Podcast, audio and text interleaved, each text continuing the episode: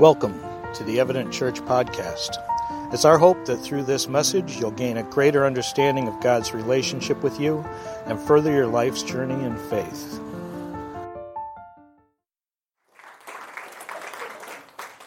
Uh, we're going, going to go ahead and just pray together and ask God to be with us in these next few minutes. Um, Heavenly Father, thank you for uh, this place to be able to gather. And God, I thank you for um, the hope that we have. And I just pray that you will uh, speak through me and speak to each heart that's here in the room. And I pray that you'll be honored today. In Jesus' name we pray. Amen. We are starting a brand new series today called Love Rules. And if you've ever seen Billy Madison and the, the guy that says Oh, Doyle rules, uh, it is not like that. But in some ways it is. Our theme for the year has been For the Love.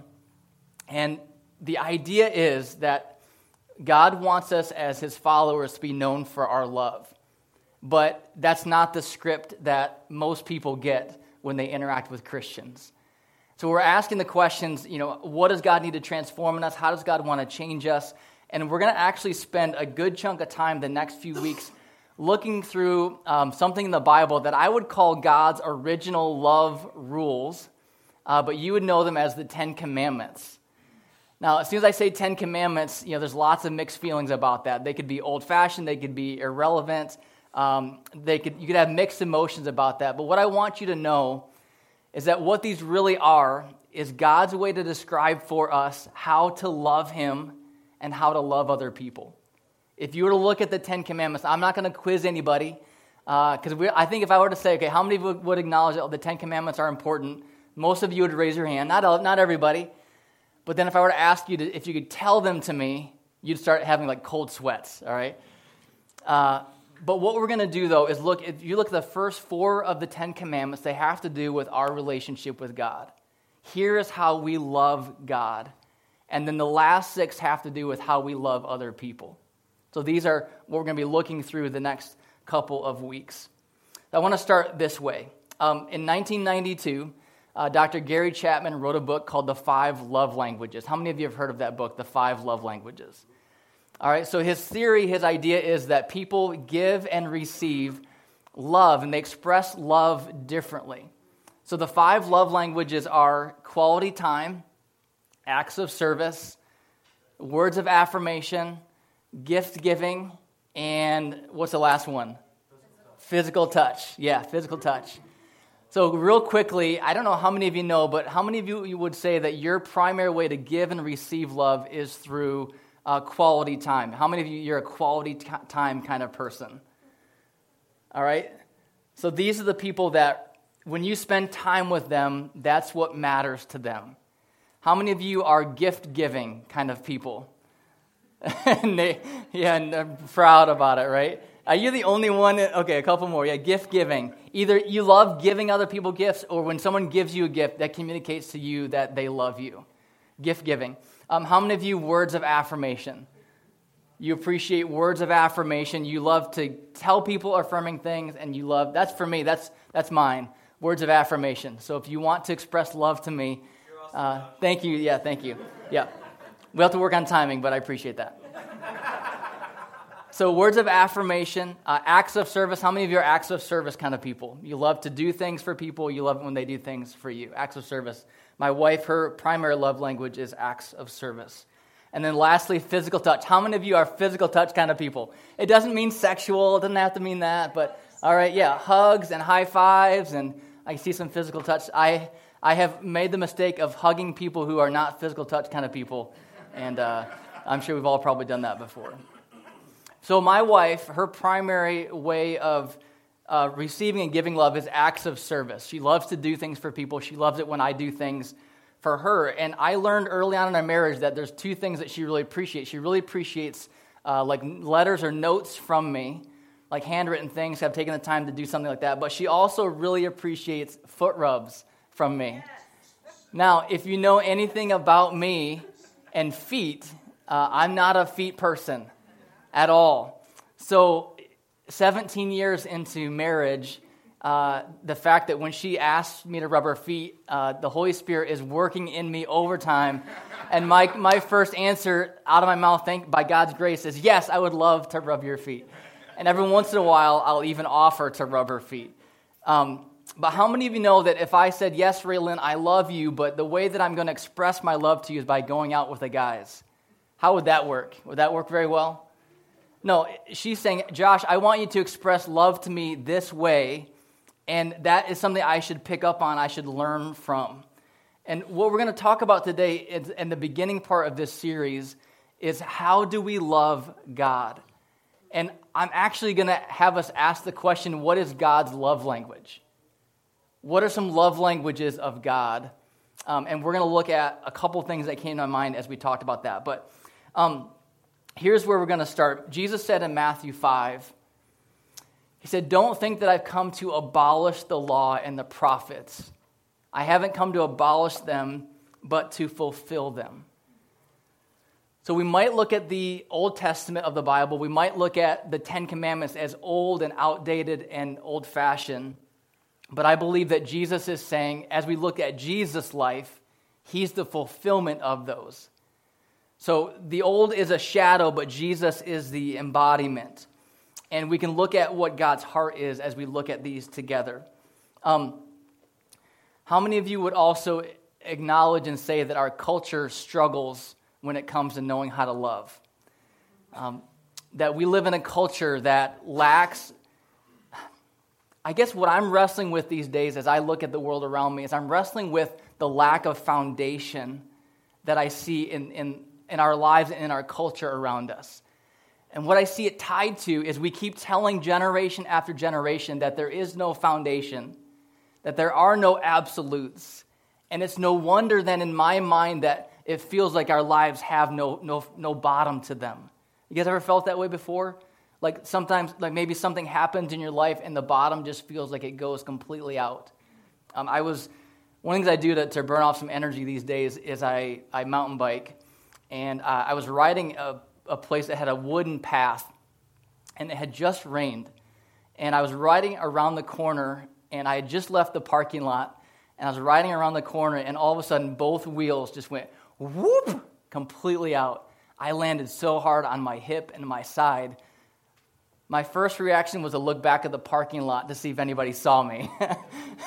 then I checked myself and then I checked my bike. But sometimes life just feels that way. It's just like, man, the foundation is gone. And what's been on my heart lately is just to go back and say, what is our foundation? You know, what is the foundation? And I believe with my whole heart that Jesus is our foundation, that our hope in him is our foundation.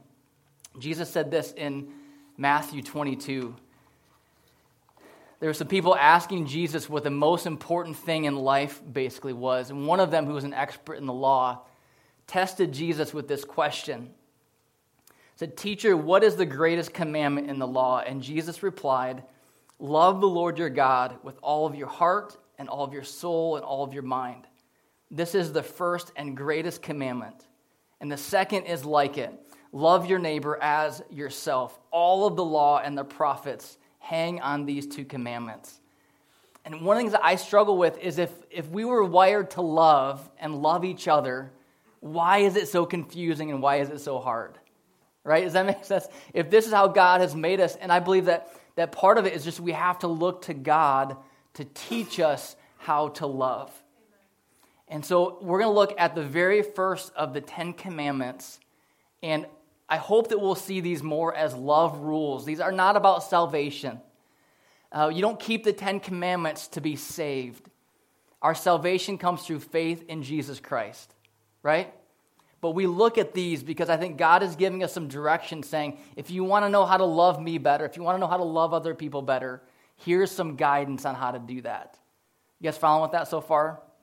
So we're going to read from Exodus chapter 20, verses 1 through 3 says, And God spoke all these words. He said, I am the Lord your God who brought you out of Egypt, out of a land of slavery.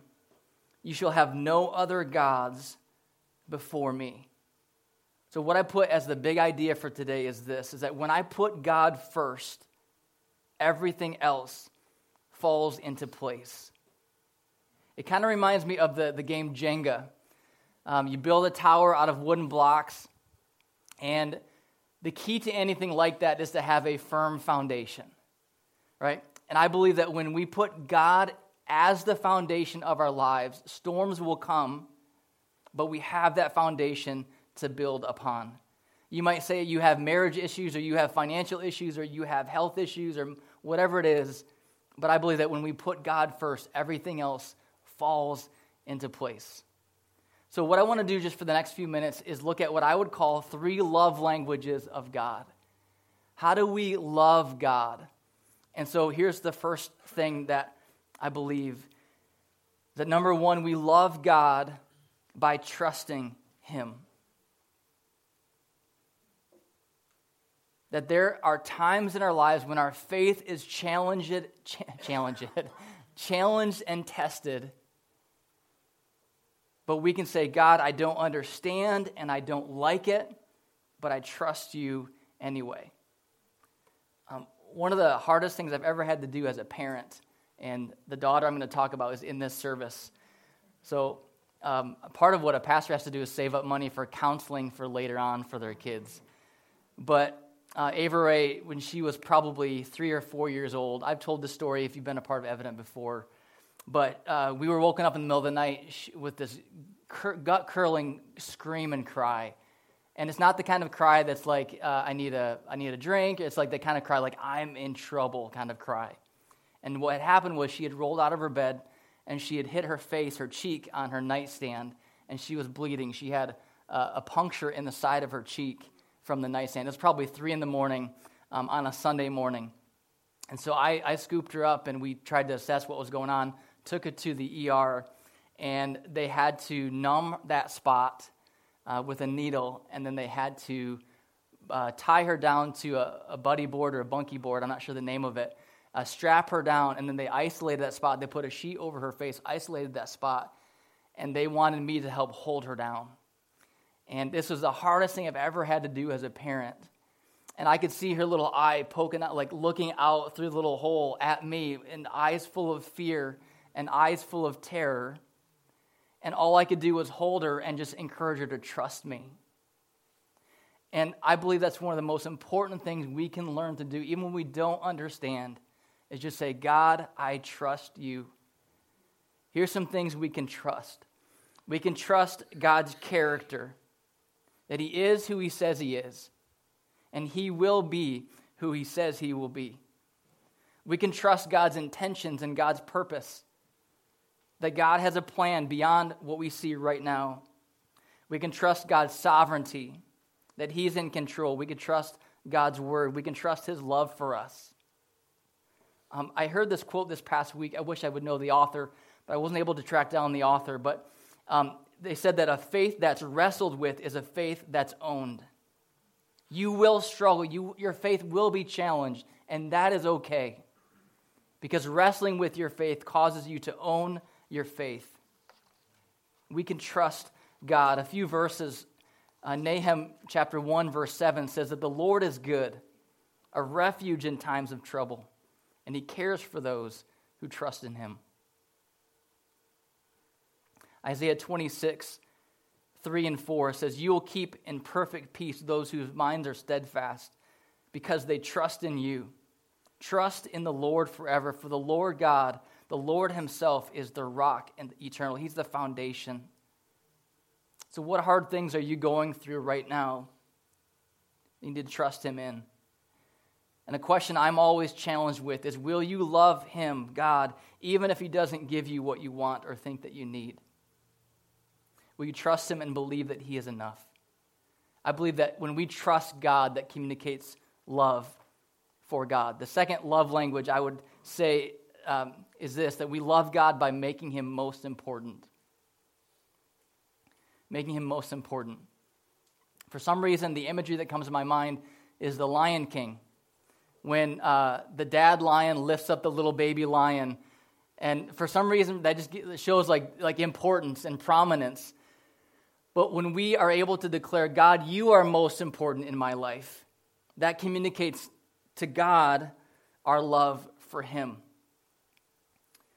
The challenge is not making God one important thing in our life, but making him most important. So I try to put myself in your shoes and I try to be. Anyway, so the question that might come to mind is to, if I, if I okay, if I want to make God most important, does that mean that I have to become a pastor or a priest or a nun? Yes.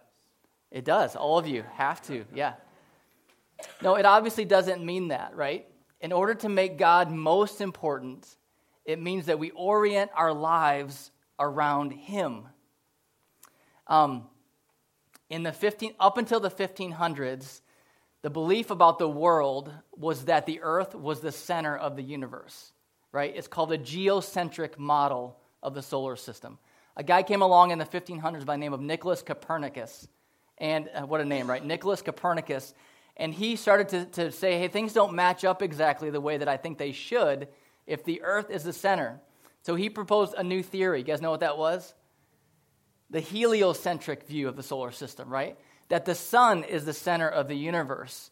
And what, I, what I'm saying is that at some point in our lives, we begin to realize that we are not the center of the universe. We're not the center of our own world. But to make God most important means that we orient our lives and make Him the center. And our lives revolve around Him. We realize at some point that God is not here to serve us, but that we are here to serve Him. It's kind of like getting your tires balanced on your car. Um, I took my, my car in to get the tires balanced, and one of the tires wasn't, wasn't balanced, so it was wobbly. So they put weights on it to, to even it out and to balance it. When we try to live our lives with us in the center and God on the outside revolving around us, it gets kind of wobbly because God's kind of heavy, right? It doesn't work real well. But when God is the center and our lives revolve around His purposes for our lives, and we're always asking God the question God, what do you want to do with my career? God, what do you want to do with my finances and my relationships? Then that's, that makes all the difference in the world. Um, I would say the easiest way to gauge or measure if God is most important in your life is by looking at how you use your time, how you use your treasure, you mean, meaning your finances, and how you use your talent. That'll give you a pretty good indication Honestly, if God is not most important, then God is not truly God in your life. Now, the third love language I would say is this is we love God by obeying him. Now, I didn't want to preach this because this is not um, how do I say this? This is not one of those pick me up kind of like, yay, I'm, I want to, I'm going to obey God. Like, I'm so excited about it. Um, because a lot of people who aren't followers of Jesus go, Why would you want to be a Christian when God has all these restrictive rules? You know, you can't do all these things. But a person who follows Jesus knows that it's not about that, that God gives us guidelines and God gives us rules so that we can stay free, so that we don't live in bondage because He loves us. So we love God. One of the ways we love God is by obeying Him. So 1 John 5 verse 3 says, For this is the love of God, that we keep his commandments. And his commandments, what does it say? All right, we're going to back up. All right? You guys need to help me a little bit. It says, In fact, this is love for God to keep his commandments. What does it say? And his commandments are not burdensome. Um, let me give you an illustration. Anybody who doesn't live with a financial budget one of the reasons they don't probably is because they say a budget is restrictive. If I had a financial budget, it's so confining. I don't want to live that way. Anybody ever expressed that or felt that way before? But if you actually live with a budget, it's not constricting, it's actually very freeing. When my wife and I go out on a date and we've budgeted money to go out on a date, we can go out on a date and we can spend money on a date and we don't have to worry like can we afford this? Can we do this? Does that make sense? It's actually very freeing to live within boundaries. And God gives us a set of guidelines not to restrict us, but to allow us to live free lives. So the, the commands of God are not burdensome, they set us free, they give us freedom. I came across this quote this week. It says that Jesus' death paid for all of the consequences for our sin. Therefore, we are now free to follow God's commands out of love, not obligation or fear of punishment. We're no longer under the law to gain our righteousness from it. The law is now in our hearts as a part of us because we love God and want to obey Him. So, our obedience to God is not out of obligation, but out of love. We love God and we trust that God loves us and that He has our good in mind. We believe that obeying God's commands will lead us to greener pastures and to greater places. John 15, 9 through 11, Jesus said, I've loved you even as you've loved the Father, and the Father has loved me. Remain in my love. When you obey my commandments, you remain in my love, just as I obey the Father's commandments and remain in his love. Then he tells him why. He said, I've told you these things so that you will be filled with my joy. Yes, your joy will overflow. See, God doesn't want us to obey him because we're afraid of him. He wants us to obey him because we love him, because he loves us.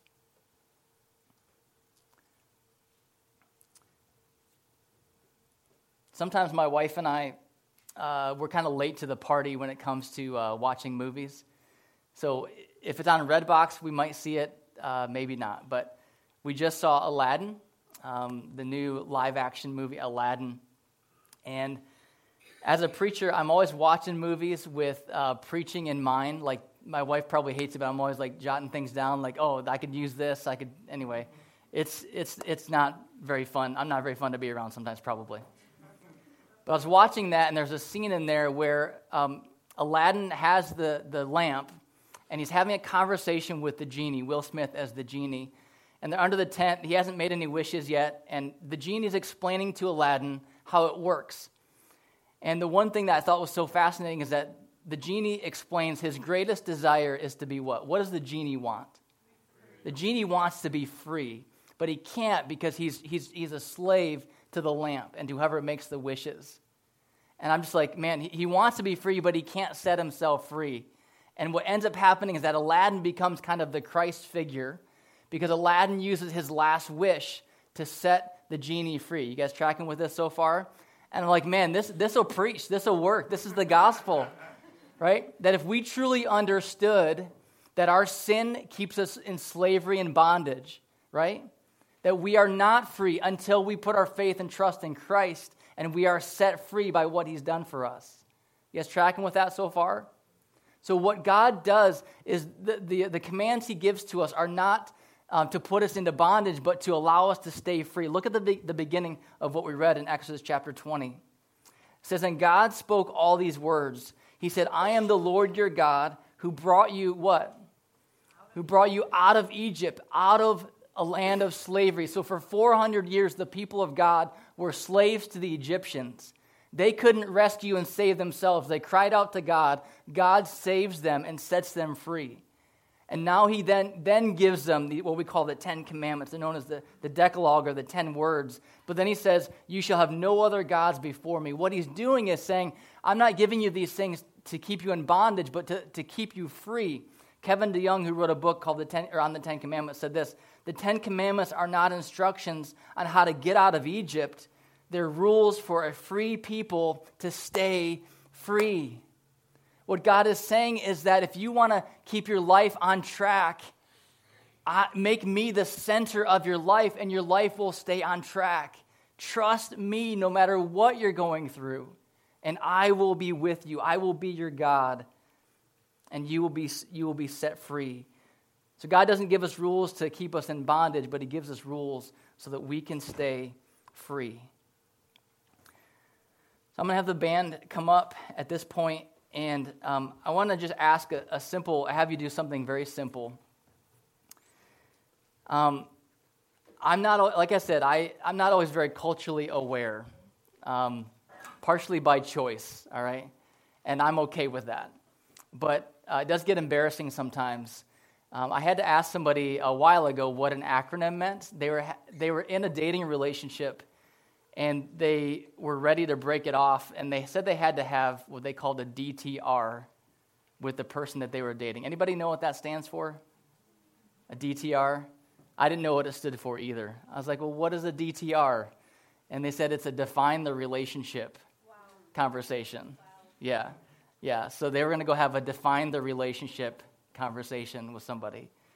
Um, and every once in a while, um, God brings me back to a place in my relationship with Him uh, that I feel like it's basically a DTR with, with God, where God is just kind of saying, okay, Josh, what is this? What is this relationship?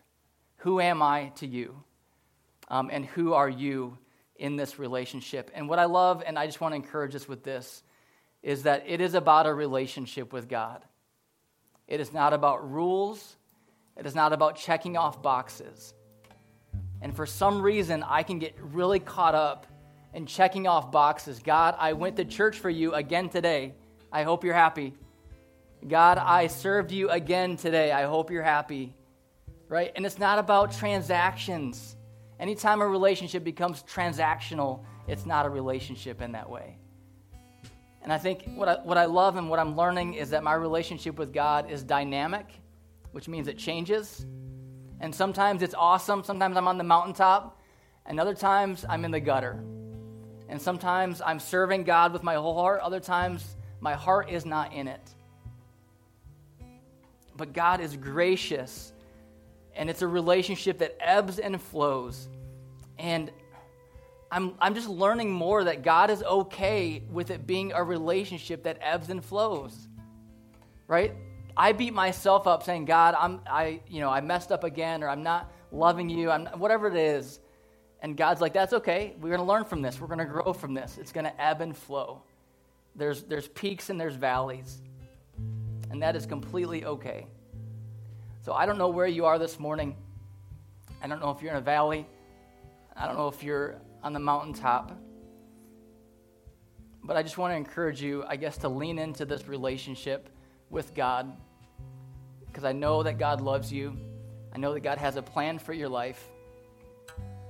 And I know and believe that He is good. So, would you guys go ahead and stand with me and pray together?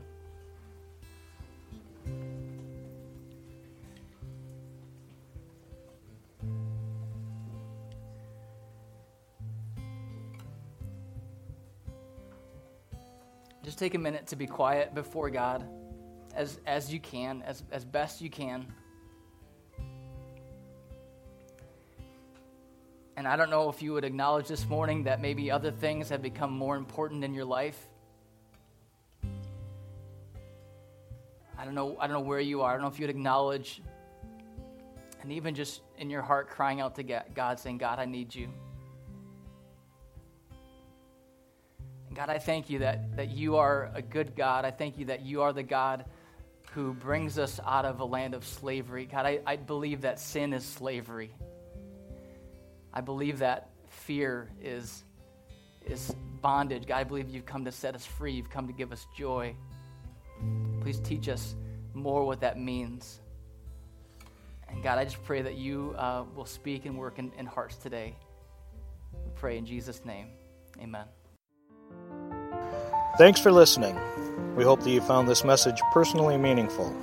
For more information on Evident Church, be sure to visit us online at evidentchurch.com.